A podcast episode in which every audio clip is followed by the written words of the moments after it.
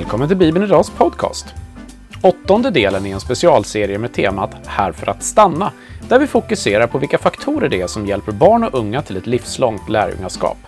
I dagens avsnitt möter ni Petrus Eriksson. Jag som leder podden heter Olof Brandt.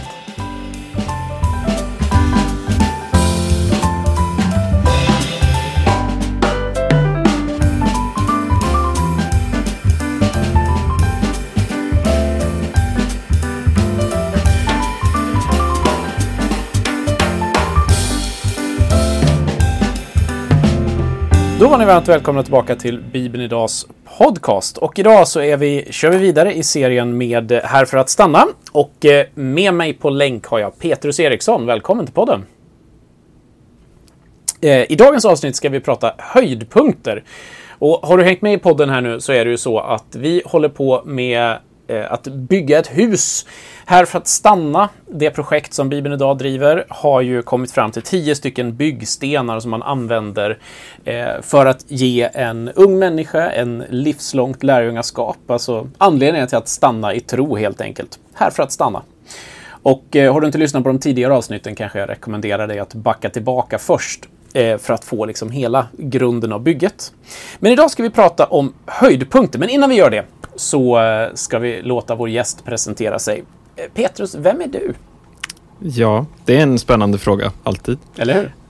Men jag heter Petrus Eriksson, jag är 22 år gammal. Jag bor i Piteå just nu, studerar ljudteknik. Utöver det så blir det mycket projekt i skolan med olika inspelningar och sådär. Men är också väldigt engagerad i någonting som heter Unite, som vi kör på, som är en nyårsfestival som vi kör på ett par olika platser i Sverige. Och jag leder teknikproduktionen i Västerås. Har gjort. Det här är 3:e året. Just det. Och som vi har frågat flera av våra gäster i serien, om du drar dig till minnes, om du tittar på din uppväxt och så vidare, hur kom du in i kyrkan och vad är det som har fått dig att stanna? Ja, jag är ju pastorsbarn från början, så att så kom jag in i kyrkan. Det var gudstjänst varje söndag, så att säga.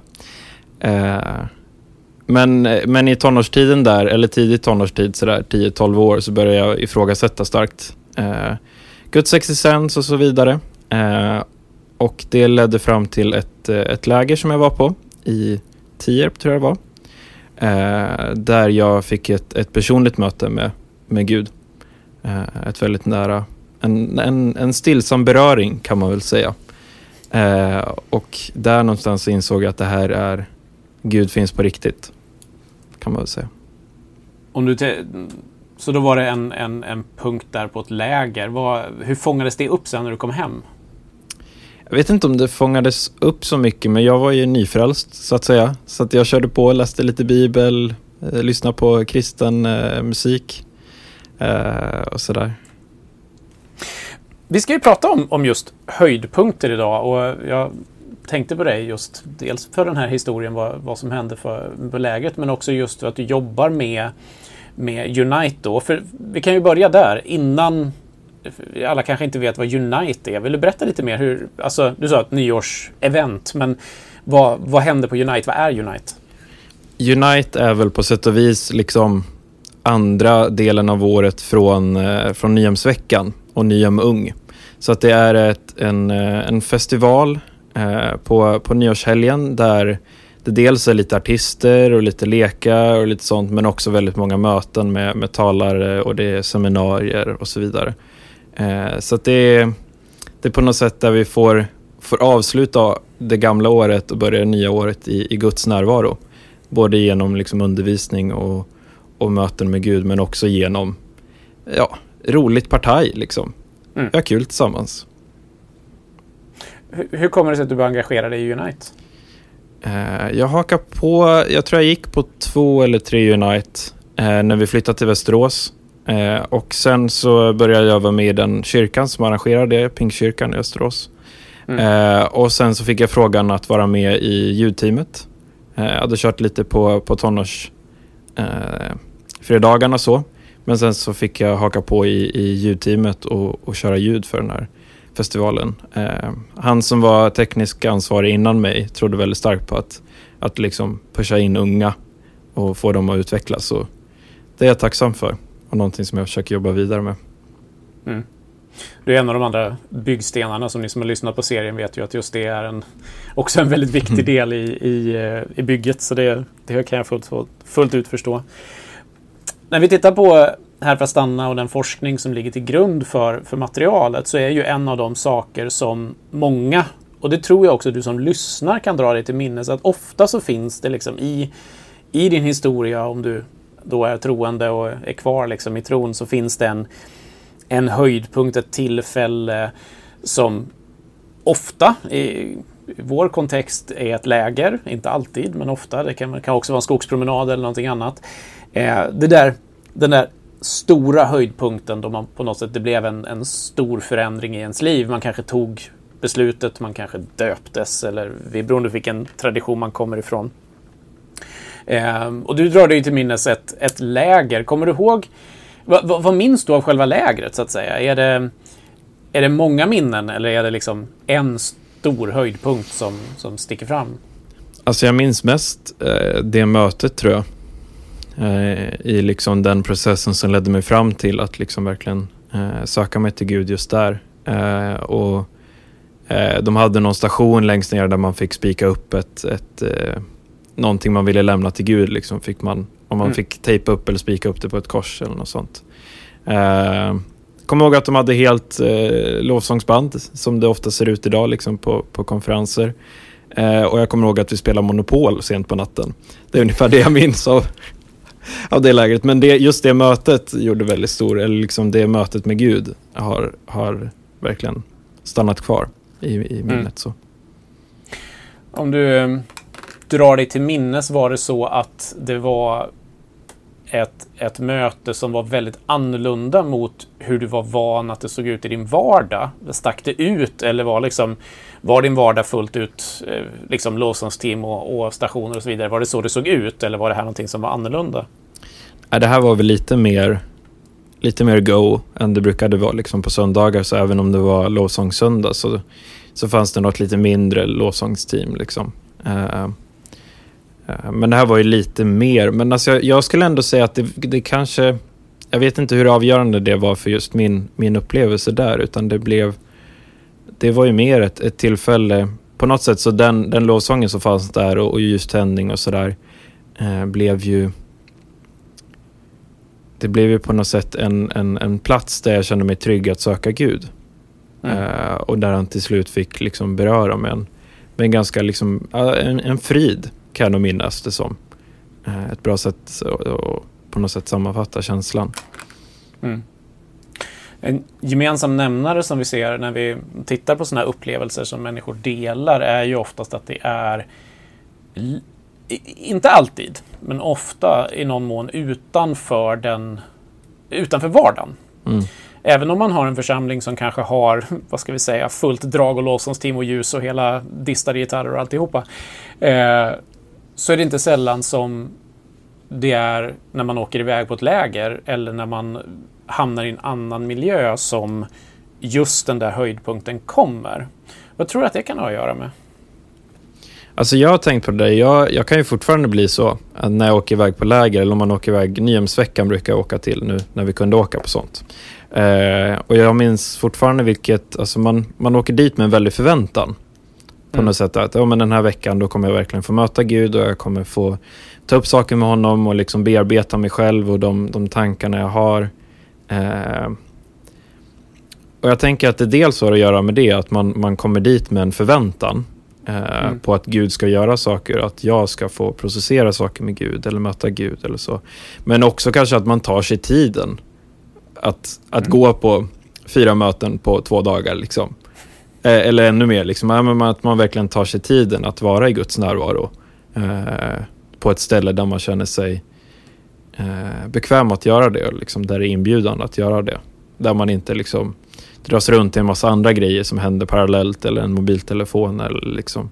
Så utan man kommer med förväntan och sen är man där på något sätt. Så närvaron gör sitt till helt enkelt.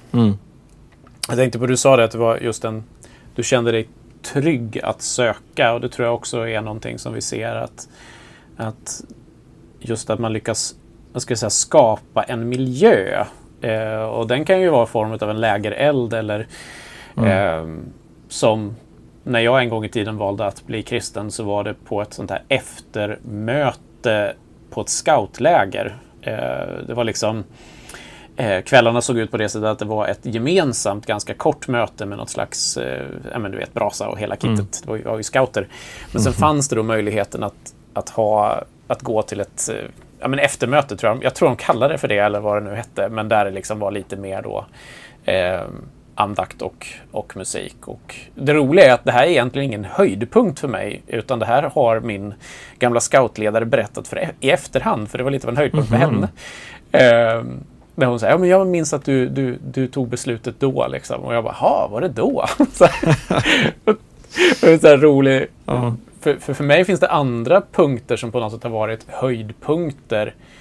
Den kanske största för mig, också kopplat till ett nyårsläger, där var också jag kom in i det med ganska mycket funderingar kring mig själv och framförallt kring de här frågorna som man brottas med som ung, finns Gud och så vidare. Och för mig var det egentligen inte ett gudsmöte, utan för mig var det ett möte med den här stora gruppen med människor som fanns runt omkring. Och jag kunde stå i den här skaran av, jag tror vi var 500 ungdomar ungefär på det lägret, och när jag stod i detta så kunde jag liksom få på något sätt lämna över alla de här funderingarna till Gud. Och jag minns att lovsångsteamet spelade närmare dig Jesus, närmare dig, det är det enda jag vill.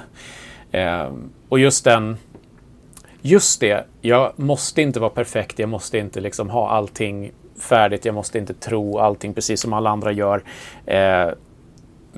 Men jag hade en vilja på något sätt. Det var också okej att vara i sammanhanget på det sättet. Det är liksom, om jag ska plocka en sån stor avgörande höjdpunkt i mitt liv, så är det på något sätt där. Och jag tänker att många gånger så blir det just de här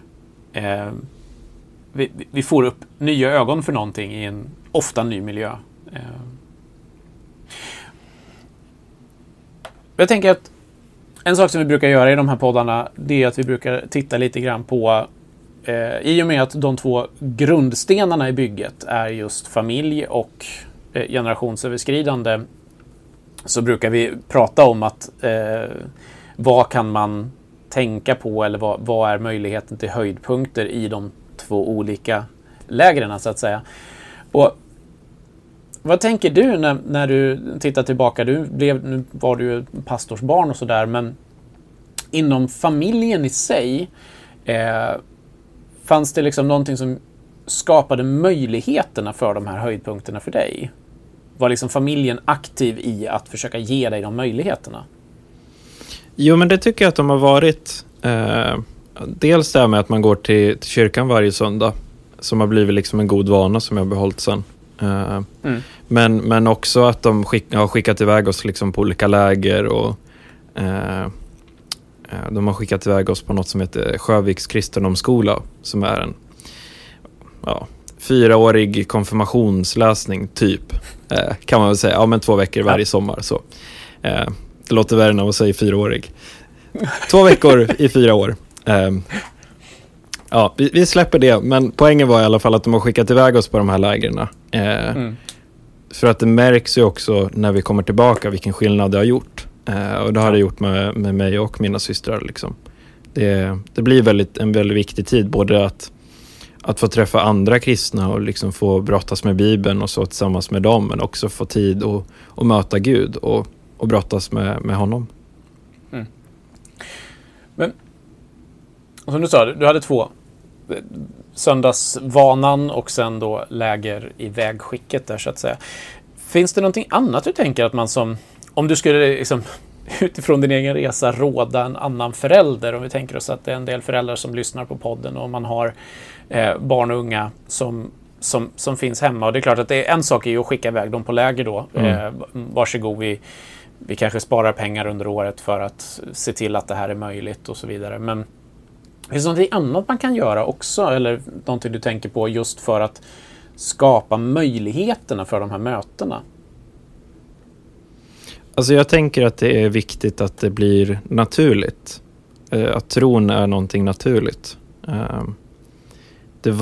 Jag hamnade på ett föräldraseminarium som tekniker en gång. Och tänkte att oj, det här var inte för mig. Och det kan ha varit det bästa seminariet jag varit på någonsin. Alltså. Jag fick ut så mycket av det. Och en grej som jag verkligen tog med mig var det de sa, att det som är viktigt för dig kommer märkas. Om Bibeln är viktig för dig, det kommer dina barn att märka. Istället för att du säger att Bibeln är viktig, typ. Var deras poäng. Och det där har jag burit med mig, att jag tror att det är viktigt att skapa en miljö där tron är naturlig. Mm. Tänker jag. Där det liksom inte blir konstigt när man har varit på de här superlägren och haft de här jätteupplevelserna med Gud liksom, och så kommer man hem och det blir en jättekontrast. Och det blir det ändå, det är liksom en annan debatt, men att det i hemmet får vara naturligt att ha en tro liksom, att man kanske kan prata om det, att man kan liksom plocka upp det och på något sätt fortsätta få det liksom till en naturlig grej, att ja, men om ditt barn har kommit till tro, vad kan nästa steg vara? Ja, men det kanske finns någon ungdomsgrupp i kyrkan eller sådär. Så att ja. Den trygga plattformen. Men jag tror det. Att familjen får bli liksom en trygg plats att utgå från. Och om man då vänder blicken åt andra hållet, åt församlingen i sig då, där det är klart att vi som församling många gånger försöker skapa såna här plattformar och trygghet där barn och unga kan både ta beslut och få uppleva höjdpunkter, så är det ju ofrånkomligt så att många gånger så är det just på, som vi har sagt, andra platser där de här höjdpunkterna dyker upp. Men vad tänker du om du skulle vilja, liksom, om du får möjligheten, du får plattformen här nu att liksom tala in i församlingsledningen i en församling som du inte har mött, och så vill du liksom så här, det här är så viktigt med liksom din historia och Unite och alltihopa i ryggen. Liksom, vad skulle du säga till dem om just det här, om just höjdpunkter? Jag kommer att tänka på en debatt som var i Dagen för några år sedan om just det här med att det är för mycket rök och lampor på konferenser. Och vi kan ju inte på något sätt liksom motsvarar det i den här lilla byförsamlingen liksom. Vilket de har en väldigt bra poäng i. Det är inte alla som har samma möjligheter, och jag menar, de flesta gånger när vi kört Unite så har vi hyrt in teknik för många kronor kan vi säga. Så är det ofta. Nyhemsveckan kostar också jättemycket pengar i teknik liksom. Men jag tänker på något sätt att läger är ju inte, det är ju inte där vi lever. Utan läger är på något sätt en plats att få fylla på, att få boosta sig, och sen så är liksom församlingsarbetet, det kan också få vara en sån plats, absolut, men jag tänker att församlingsarbetet är ju också ett arbete att ja, men det är ju där på något sätt man lever sen som kristen.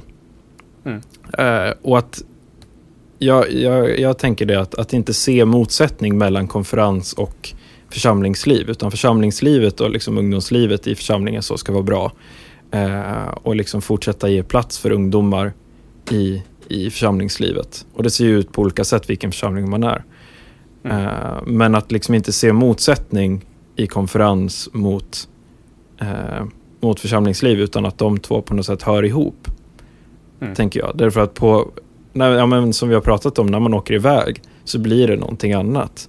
Men det är någonting annat är ju det man på något sätt måste leva i församlingen sen. Det är ju liksom inte på konferensen som vi lever i vår frälsning på något sätt, utan det blir ju eller på sörkonferensen, ja. Utan det blir liksom i församlingen som vi sen ska få utrustas i den och få liksom lära oss vad blir livet med Jesus liksom. Eller säga att man blir kallad in i någonting, så är det ju inte konferensen i sig som där man är kallad på, de flesta av oss, utan ofta så är det ju liksom att man går ut i stan och liksom berättar om Jesus, ja men då är ju församlingen en sån plats som man får utgå från. Jag vet inte, Håller det ihop på något sätt? Ja, men det tror jag. Vi ska börja gå in för landning här, så att jag kommer ställa samma fråga till dig som jag ställer till de flesta av våra gäster, och det är frågan om det finns någonting kring det här som du skulle vilja, ja, men det här vill jag också ha sagt när det gäller just de här höjdpunkterna. Ibland kan det vara sånt där som jag missar att fråga om som dyker upp i minnet. Ja, men jag tänker på den upplevelsen som du pratar om, liksom just det här med att få komma till en större kontext där man liksom är många. Jag tror att det kan ha någonting med konferenser också att göra. Just att där man är många på något sätt, blir det lättare att inte... ja, men det blir naturligare att vara. Mm. Det blir naturligare liksom att söka Gud, och det blir också inte lika utsatt på något sätt. Som det, ja, men som ung så man bryr sig väldigt mycket om vad andra tänker, och är man då i ett litet ungdomssammanhang som de flesta ändå har liksom på där 20 pers är mycket kanske, så blir det liksom att, ja, men då har man ganska god koll på varandra på mötena liksom, som man kanske har i landakten eller så. Så det tänker jag är en viktig grej med konferenser. Jag tänker också, om jag skulle ha något avslutande slutord, så skulle jag ju säga en sån här sak som egentligen är ganska självklar, men som jag märker ändå när jag pratar med församlingar inte alls är självklar. Det är att det är en välvärd investering. Mm, alltså absolut. Att man kanske som församling får, och familj då, får, för det är inte alltid det här är så billigt, man ska åka någonstans, och det kan vara det är inte alla som har de pengarna naturligt, och där tycker jag verkligen att man i storfamiljen, församlingen så att säga, verkligen kan hjälpas åt och ha en lägerbudget och se till att barn och unga får den möjligheten. Och det tror jag verkligen är en sån sak som jag skulle vilja så här pusha fram en gång. Det är sånt som det ska in i varje års budget liksom, tänker jag. Ja, men verkligen, och att det blir tydligt också. För att det, alltså ibland tänker jag att som barn eller ungdom så kan det vara svårt att fråga sina föräldrar om sådana grejer, fast man egentligen inte har dåligt ställt liksom, eller ja, men jag har till exempel varit på ytterst få skidresor därför att vi har lagt pengarna på annat liksom. En skidresa är ganska dyrt, men jag kommer ihåg att jag genom ungdomsåren gärna hade åkt på en skidresa liksom. Och det handlar ju inte om att vi har lite pengar liksom, så, utan det var ju mer att, ja, men vi hade inte riktigt råd med det. Och att liksom ge möjlighet till sådana grejer, och på något sätt ge möjlighet till liknande upplevelser som inte kräver att man spenderar lika mycket pengar. Kan jag komma ihåg som en reflektion från mina yngre år. Sen vill jag också pusha för en annan grej som jag kom på nu, var ju som jag som har tjänat väldigt mycket på olika konferenser hit och dit, så är det ett hett tips. Jag tycker det är för de som gillar att tjäna i församling eller så, prova att tjäna på en konferens eller ett läger. Alltså det är något fantastiskt att få ge sig själv för andra och för Gud. Det, för mig så har det stärkt min tro väldigt, väldigt mycket att få vara med och liksom tjäna andra och se Gud möta andra. Några av mina starkaste gudsmöten är just det, liksom, att få se hur andra blir berörda av Gud utifrån det jag har lagt liksom all min energi de senaste veckorna på. Det är nog bland det största jag varit med om liksom. Så att det är ett tips. Var med och tjäna. Det finns så många olika sätt man kan göra det. Jo, men det är ju verkligen det, och där tror jag allra helst att det är ju de som idag står i ledarskap och som står som huvudljudtekniker eller låtsasteam eller så vidare, att verkligen komma ihåg och lyfta med unga säger slarvigt nästa generation, men alltså att se till, men okej, vilka 1-2 kan jag ha bredvid mig vid ljudbordet, om vi nu har det som exempel, med tanken att det ska få vara ett tjänande och ett lärjungabyggande. Det tror jag verkligen är underskattat. Men då ska jag vilja tacka dig för att du gav oss den här tiden, och önskar dig ja, du skulle börja med nya kurser här nu, så att önskar dig all välsignelse i studierna då. Tack så mycket. Kul att jag fick komma. Och så tackar vi såklart er som har lyssnat, och vi hoppas att det här är en uppmuntran till att se till att antingen era egna barn, om ni är föräldrar, eller att barnen och unga i församlingen får möjligheten att hitta de här höjdpunkterna som ju inte sällan kommer då, till exempel på läger. Så tack för att ni har lyssnat och tack Petrus för att du var med. Tack.